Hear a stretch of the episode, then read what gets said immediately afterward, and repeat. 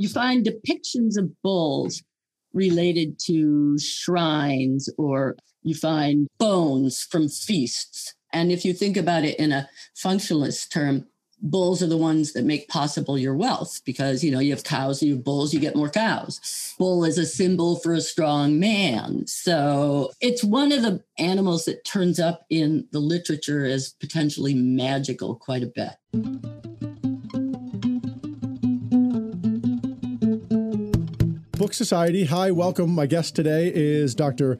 Lisa Bitel. She is the Dean's Professor of Religion and Professor of Religion and History at the University of Southern California, a very, very good school right here in Los Angeles. She has a PhD from Harvard in history. She knows Latin and Old Irish. She has published papers on sex, dreams, architecture, and saints, and probably other things as well. Her most recent book, The Lady of the Rock Visions and Faith in the California Desert from 2015, She's a fellow of the Medieval Academy of America since 2016, which I'm guessing is the most delightful collection of nerds on earth. Yeah, absolutely. Most of them have beards. I do not. Yeah. so the book that Dr. Bitel chose is The Táin. It is an Irish tale. It's known as the Irish Iliad. I'll confess, I don't know how much of this I understood. I don't know how much I understand. Probably more than me. We'll pretend that I'm like an undergrad and I'm going to tell you what I think is the basic plot arc of this. And then that will also help all the listeners be oriented in the discussion because we're going to be saying a lot of names and a lot of places and referring to a lot of things that if you don't know the basic story of this aren't going to make any sense. Okay, I have to say that's not like an undergraduate because you have read the text. Oh, I did go to music school, so you can't bullshit your way through music school. As silly as it sounds, you either can play it or you can't. You don't have to practice, but everybody knows if they don't. Also, we agreed via email that I am going to just fearlessly mispronounce stuff and be corrected because the pronunciations are basically impossible. Some of them I will have right, some of them I will not have right. So, the Táin, the Irish Iliad. How does it go? It is soon told. So it begins with Pillow Talk. The chapter in the book that I read is called Pillow Talk, and Queen Maeve, which is spelled M E D B, for those of you who are wondering. So Queen Maeve and King Ailill, who are comparing their fortunes, and they find them to be identical, except for the king's best bull, which actually belonged to Maeve's herd, but wandered over to his because he didn't want to be ruled by a woman, because that's the kind of bull he is. So say it again is the only difference between Maeve and Ailill's fortunes. And he's this really, really awesome bull.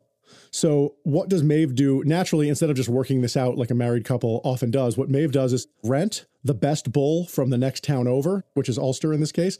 And they have this really awesome bull named uh, Donn Cuailnge. So we're going to go over there. We're going to go over to Ulster. We're going to talk to the guy. We're going to send a messenger. We're going to rent the bull, ex- glorious terms for him. And then we're going to bring it back here. And then I will have a cool bull. You will have a cool bull, and we can be equal again. The messenger goes over to rent the bull. The deal is made. Everybody's happy. And then, of course, the messenger gets drunk and starts sort of boasting that, you know, if you hadn't agreed to rent us this bull, we would have just come here and taken it by force. The hosts are mad, and war breaks out with a capital W.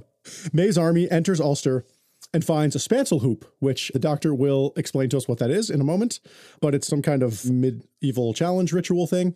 The spancel hoop is from the hero of the story, who I guess is really kind of the protagonist, named Cuchulainn. He is like some superhero Hercules, Achilles type character who proceeds to indiscriminately murder Maeve's men when they are sent against him. First, he kills them by the dozens and then the hundreds, and then they get into this whole single combat situation.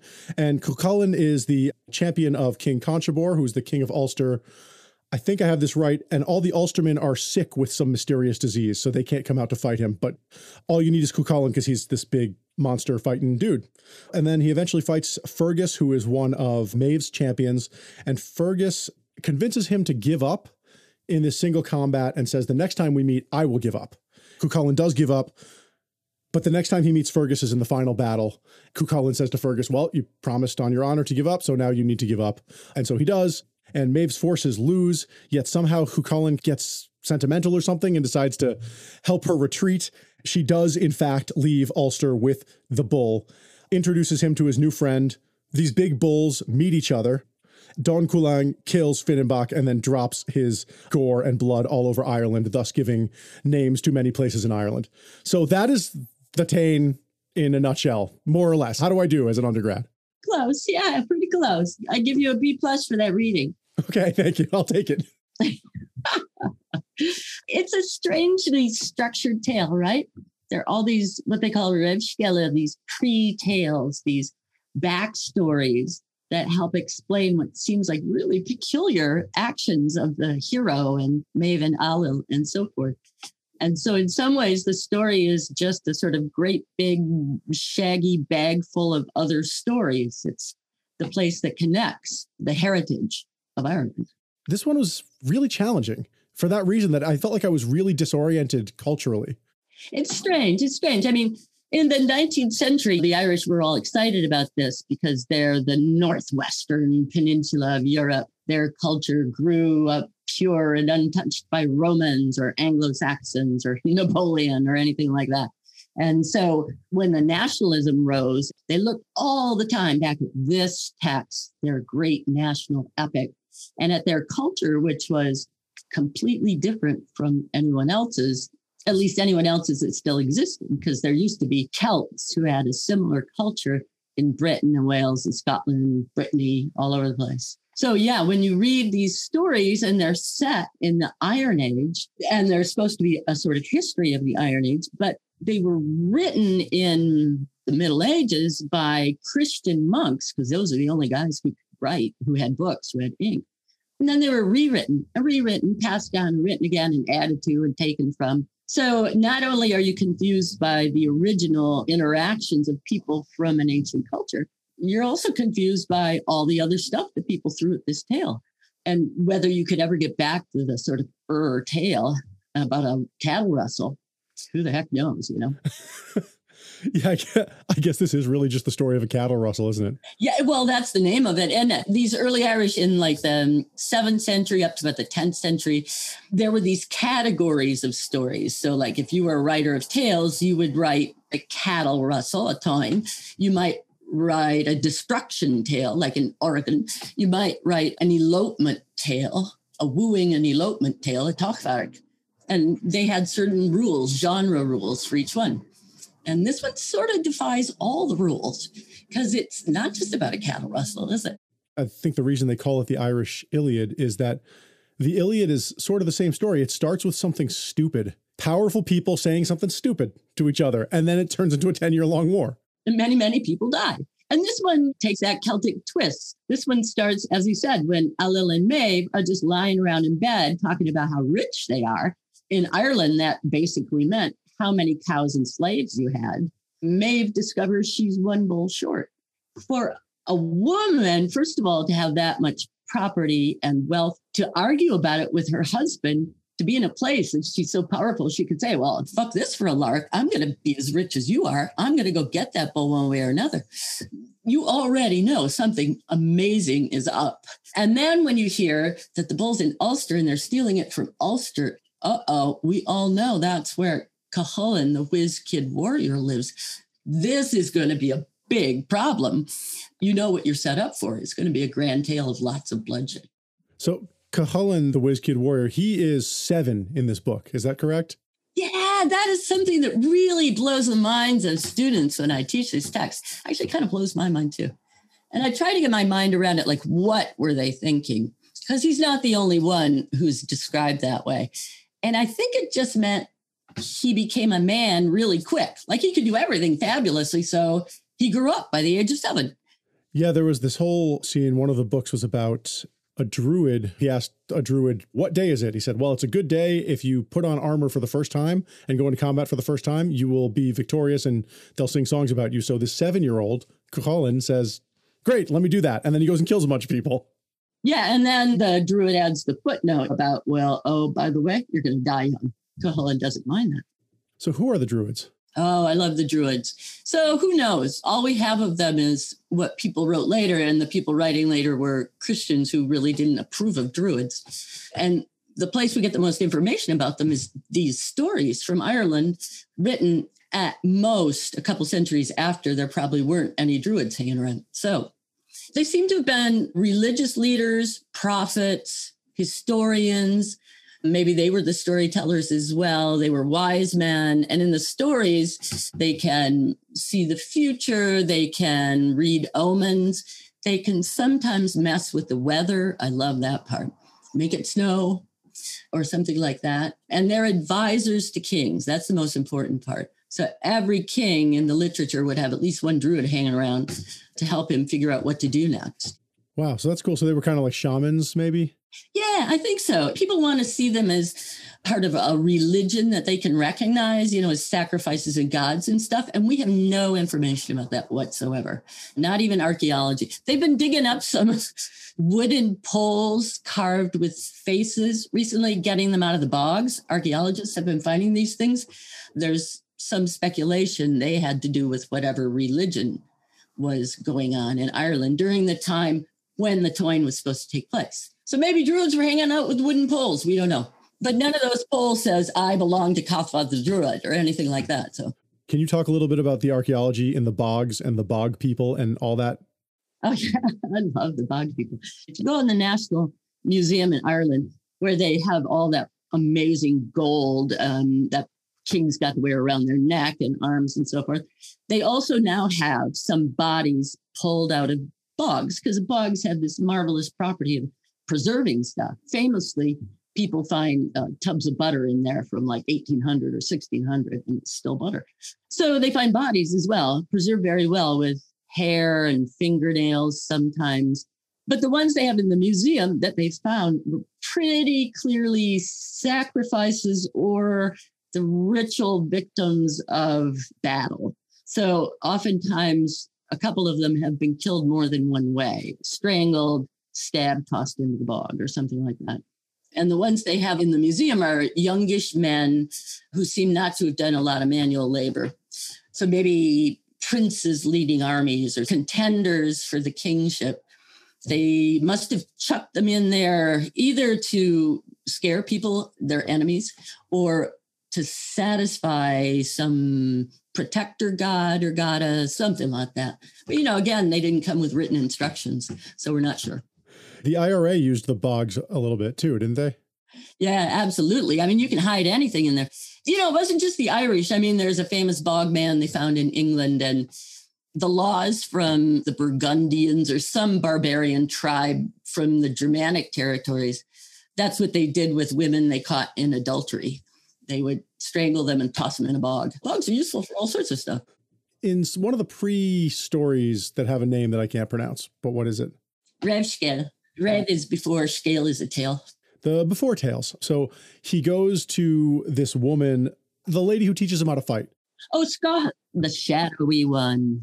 Two things. First of all, who is she? And then my second question this is totally a different question, but you mentioned someone going to Rome. So they were like aware of Rome, right? Oh yeah, yeah, yeah. Okay, here we get into we got to put your questions aside and talk about the language now. The Táin we have today is just layers and layers of people rewriting something that was probably told orally in bits and pieces. You know, they have a long, dark winter in Ireland. So you tell stories at night to pass the time. And you couldn't tell much of this in one night. So the idea is that people were telling stories about this Táin, about Queen Maeve, about Cuchulainn. And eventually somebody in a monastery somewhere said, we better write this stuff down. This is our history, our heritage which is pretty cool in itself. Nobody else did that in Europe anywhere. From that, you would get all these pre-tales and you would get things that don't quite make sense because somebody jammed a couple tales together or tried to smooth it over, wrote it in his own way, whatever. But those guys were churchmen. They knew what Rome was. People went on pilgrimage to Rome and came back. So, yeah. And remember, in their minds, they were writing history in a way. So, people who didn't know of Rome, but I can't believe I didn't think of that. That like Cullen probably didn't know of Rome, but the people writing about him certainly did. Although you never know, it depends on when it took place because there's pretty good evidence now that even though the Romans didn't make it into Ireland to make it a colony like Britain, there was trade back and forth, and probably Irish went and fought as mercenaries in Britain, maybe even for Roman troops. Who knows? Because they found Roman coins in Ireland and other stuff. But, anyways, we were asking about Scáthach. The shadowy one is what her name means, as I said. She's weird because she's a woman warrior, right? The story goes that she can complete Cuchulain's training because she's the best warrior anywhere. And where is she? She's over in Alba, which means Britain or Scotland, or maybe Wales. I don't know if they distinguished across the sea, anyways. So you have to go to a special place to this special warrior who's a great hero in herself. And what's more, she's a woman. So that makes your training all the weirder and cooler. And plus, he meets an even cooler one named Aoife and has a child by her. But meanwhile, he learns all of their tricks, including the one that helps win the war for Ulster at the end of the tale the Gáe Bolga. Can you describe what that is? Nobody knows. The last interesting interpretation I heard, because we're skipping ahead, but in the epic fight with his Cuchulain's foster brother, Ferdia. He takes Ferdia down with the Gáe Bolga, and they're standing in water at the time. And it seems to have something to do with catching a spear with your toes and shooting it at or up your enemy. It's not clear. And the other thing that he does is the hero salmon leap. Any idea what that might be? Have you ever seen salmon leaping going upstream? They like leap straight out of the water, right? That's what Cuchulain could do. Better than a salmon. Salmon don't look particularly cool when they're doing that. I envision him looking cool. Well, I don't know though. This is the hero who has a complete shapeshift when he goes into battle, when he's filled with rage, right? And if you read the description of that, he doesn't sound cool. He sounds like a gross monster that's made up by animation. Yeah, there's like a Hulk scene. I forgot to mention that tell me if I have this right. The Ulstermen, because they're all sick, they send out their youth brigade, which is their Boy Scouts or something. Queen Maeve kills all the Boy Scouts. And so Cuchulain goes into this rage and turns into this sort of nondescript, messy monster and kills a bunch of people. So I thought that that was a little bit like the Hulk. His hair points stand on end and weep blood, and his eye sticks out and his eye sinks in, and yeah, all this stuff. Oh, we should talk about what a spancel hoop is. Oh, yeah, yeah. That's just something you hobble your cattle with. Put it around two legs and you won't go anywhere. I got the impression that they were leaving these things as challenges. Oh, Helen was. Okay, so here's the deal. So Maeve gets all the other kingdoms and provinces of Ireland to fight for her against one province, Ulster. So they're all heading up to Ulster. Not that this has any implications for modern history. Oh, wait, it does. They come to the point that you described, all the men of Ulster are struck down by it's not just any illness, it's an illness that mimics either a woman's menstrual period or childbirth. Those are the two interpretations, because you know there's a pre story for that. They're all debilitated for four or five days. And the boy troop has been slaughtered. And so the reason Cuchulain isn't down with the mysterious illness is that he wasn't actually born an Ulsterman. He was fostered in Ireland. Maybe his father was the god Lugh. We're not going to talk about that, but he might have been. And he was sort of born three times. But anyway, no wonder he's such a weird monster. So Cuchulain is not down with illness, and he's the only one who can defend all of Ulster against all of Ireland. So he sets up a sort of series of hindrances with little messages carved in Ogham that say riddly things. And they have to get someone, call someone in to come and read this. Oh, it's a challenge. So let's go on. And then they go to the next one. And eventually he starts challenging their heroes one on one to delay. I got the impression that it was like a little bit of a game that they sort of all knew the rules to in modern warfare, right? If someone left a message that said, well, if you can't lift this stone, you can't move your tanks past here. But that's what the challenges were. They were like, you know, you can't pass this point until you do X. But it seemed like this game that they knew the rules to. And there was an allusion to a board game. It's called like Wood Smart or something. They play it in all the stories. It's like chess. So I was thinking that it was a little bit like a chess game to them, that they could only move in certain ways and they could only. Okay, you're talking graduate student level stuff now. All right, A for graduate student interpretation. This Warriors duel is a lot like fidchell. And fidchell itself, when they play it, the characters are often doing something else at the same time. Like when Fergus and Maeve play it, they're having sort of foreplay. But if Fergus plays chess with Ailill, Maeve's husband, it's like contesting over Maeve in the stories, they always use this game to talk about what's going on in the story in a way or going on behind the scenes. They all know the rules. And it's partly because they're all in a story. War didn't work like this in Ireland or anywhere, as you point out. But it's also because the society runs on the principle of honor. So if you can't keep your honor, nobody likes you. You have to go away and drown yourself or something. You are not a noble person or a hero if you don't have your honor. You mentioned a little bit the modern history of Ireland and how it is sort of foreshadowed by the Táin. One of the ways that I found you was that another book that we were going to do on this podcast was Say Anything, Patrick Radden Keefe, which is sort of a history of the Troubles. And so I read this book. As a kid, I knew that the IRA existed, but that was kind of it. I didn't really know what it was all about. And then I started reading back from that. I probably have a somewhat okay understanding of it back to about where your expertise begins right to where like when the English decided to go over to Ireland and send the planters over, that's like where I start. And that's the end of the period that you're an expert in. So I wondered, I was like, what happened before then? And now here we are. So unfortunately for the listeners, you're not going to know from this podcast what happened after then until we do the Patrick Radden Keefe book. But all this to say that Ulster is the northeastern province, the one closest to Scotland. And it's the one where where all the stuff went down, what they call the Troubles, which is the most British possible way of saying a bloody war with our own people. So has Ulster been a hotbed for this kind of activity for its entire history? No, it has not. No, but it is sort of naturally cut off in terms of the landscape. It's sort of ringed by hills that cuts off the rest of Ireland. And there's some sense that it was probably a big power. The provincial kings were probably a big power before St. Patrick got to Ireland back in the mists of time. But the other kingdoms gradually encroached on their borders and they became less important during much of Ireland's history. But that's the territory that the English settled, so called, first. They brought English people and Dutch people over and put them in Ulster and displaced native Irish people in the 16th, 17th centuries. That's why it's different now. But the reason that this book is, it doesn't foreshadow, but it was taken up, as I said at the beginning, by nationalists, partly because of the recovery of the language and the stories, but also Cuchulainn was such a hero. His statue is at the General Post Office, which is where the Easter Rising began. So he's a real symbol. But look, you know, we're not talking about the meat of the story. This is where I bring my students back to what we have to study in the Táin.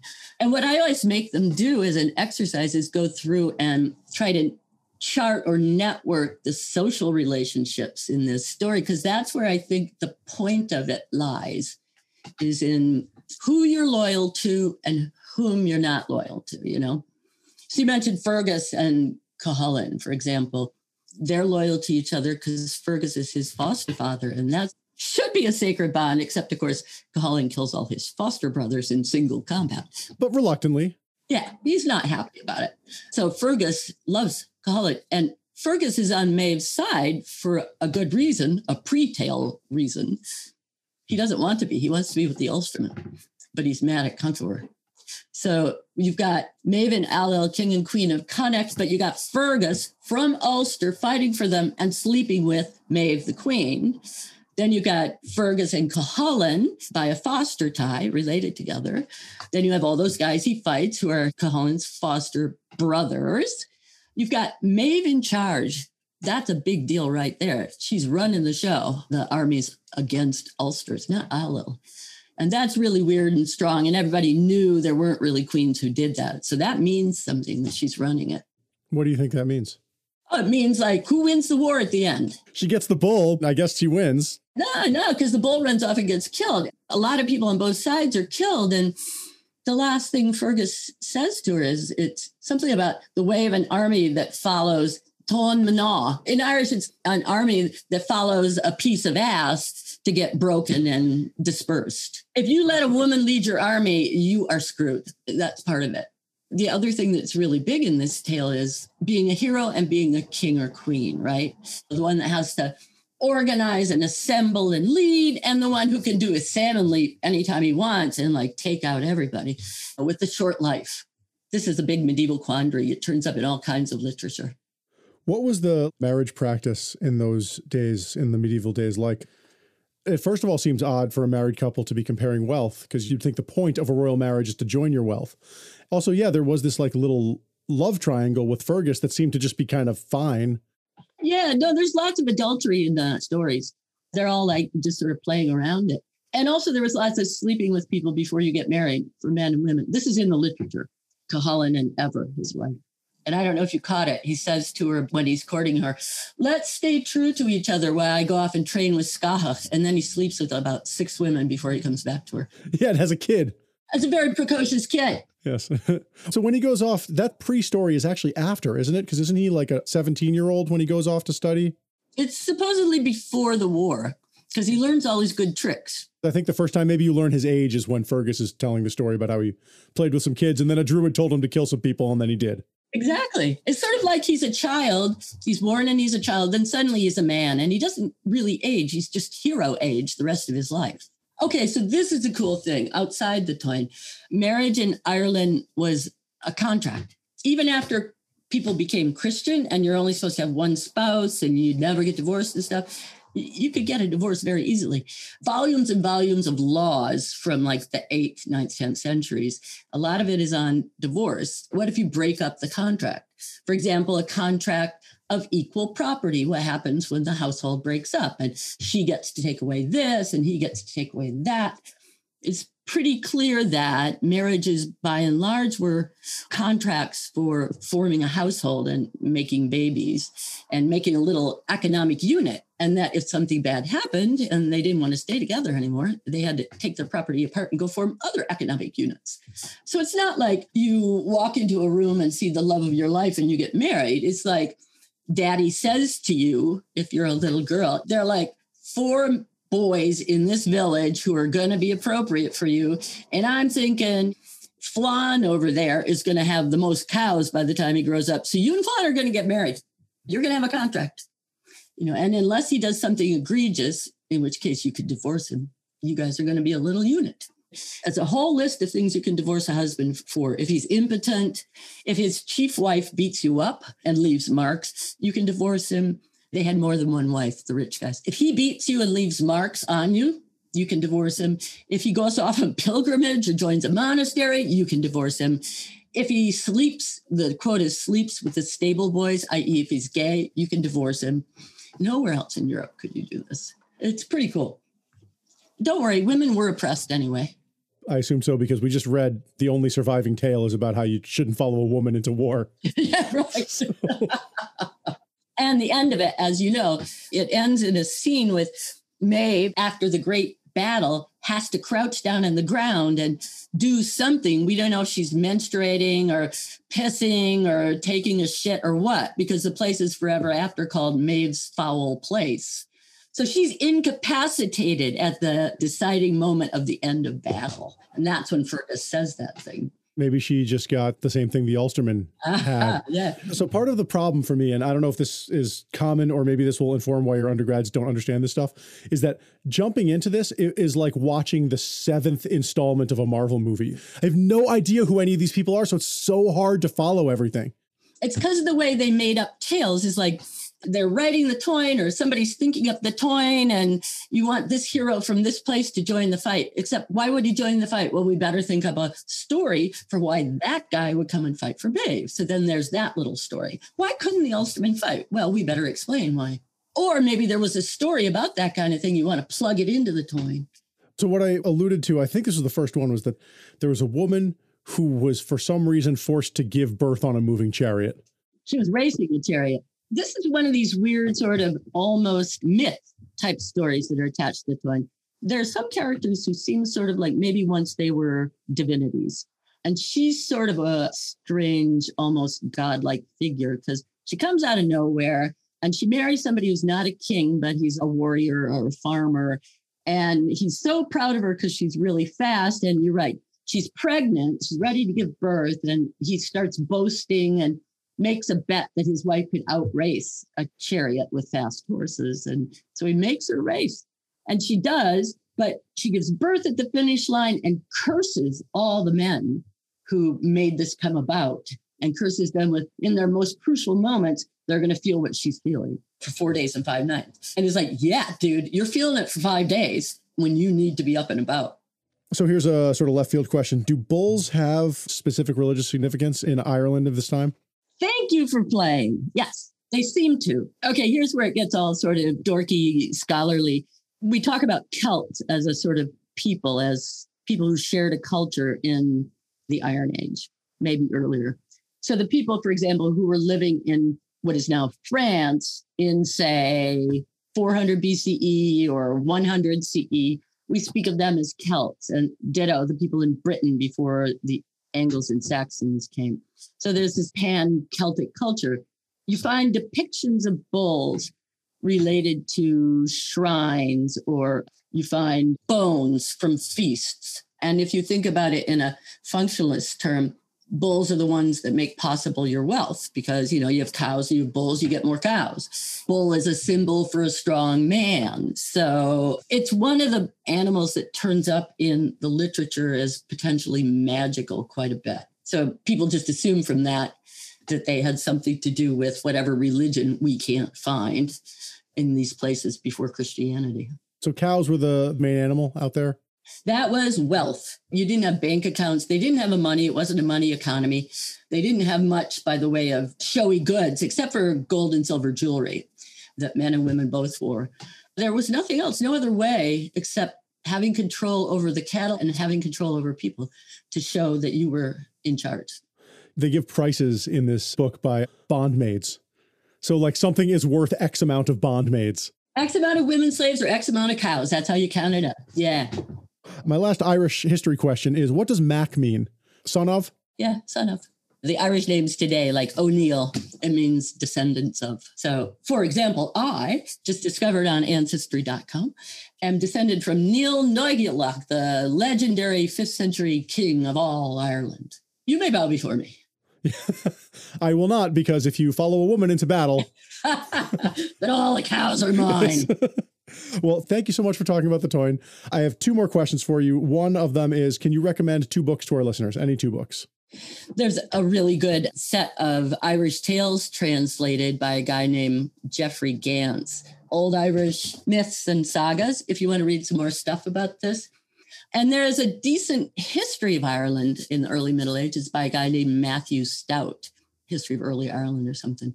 But you know, go to the tales. I say read the tales. They're so bizarre. Also, I'm busy translating a set of old Irish romances where people go to the other world. So that'll be out in about a year or two. So tell us about the book, The Lady of the Rock Vision of Faith in the California Desert. Okay, there's no Ireland in that. I wanted to know how people had visions in the past. What was it like, the process? So I heard of this woman in the Mojave Desert who has one every month. She talks to the Virgin Mary on the 13th of every month around 10:30 in the morning. And people come and watch her see the Virgin, but they can't see the Virgin. So she has this conversation you can hear, and then she tells you what the Virgin said that day. And it's usually pretty much what the Virgin says wherever she appears to people, which is like all the time, all over the place. It's stuff like pray the rosary, don't have sex out of wedlock, don't do abortions, world peace is coming, keep the family together, stuff like that. Yeah, boilerplate Virgin Mary stuff. Marian apparition. But the interesting thing is that a lot of people gather, anywhere from 50 to sometimes, you know, hundreds of people, and they process to where she sees the Virgin. And then the visionary Maria Paula goes around and talks to people and blesses them and agrees to pray for them. People come and sort of witness for her.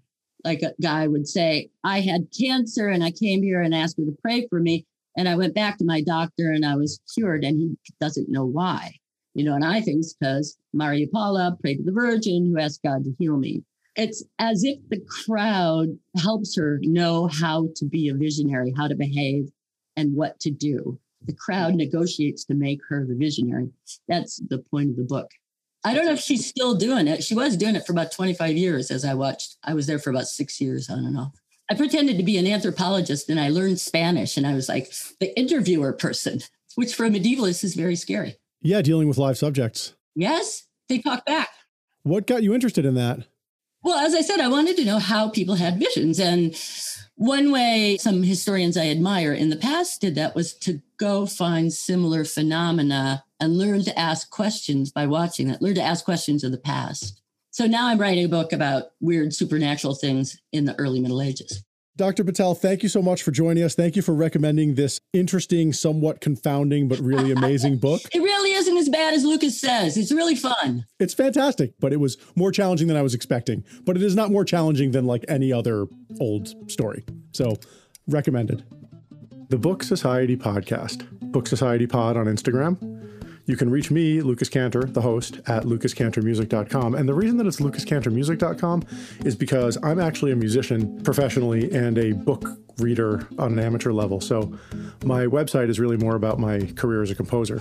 And so if you want to know about that, which is a totally different thing than my career as a podcaster, then go to lucascantormusic.com and then you can click on contact us and you'll see my email address and I think my phone number and my agent's phone number. If you want to call my agent, she's super cool. You can call her, but you could also just email me directly. That's probably easier. So Book Society podcast, Lucas Cantor Music. We have new episodes every Friday, edited by Santiago Ramones, who has his own podcast called Bit Depth, which is also really good. He also does some of the production. So we are both producing it together, I guess.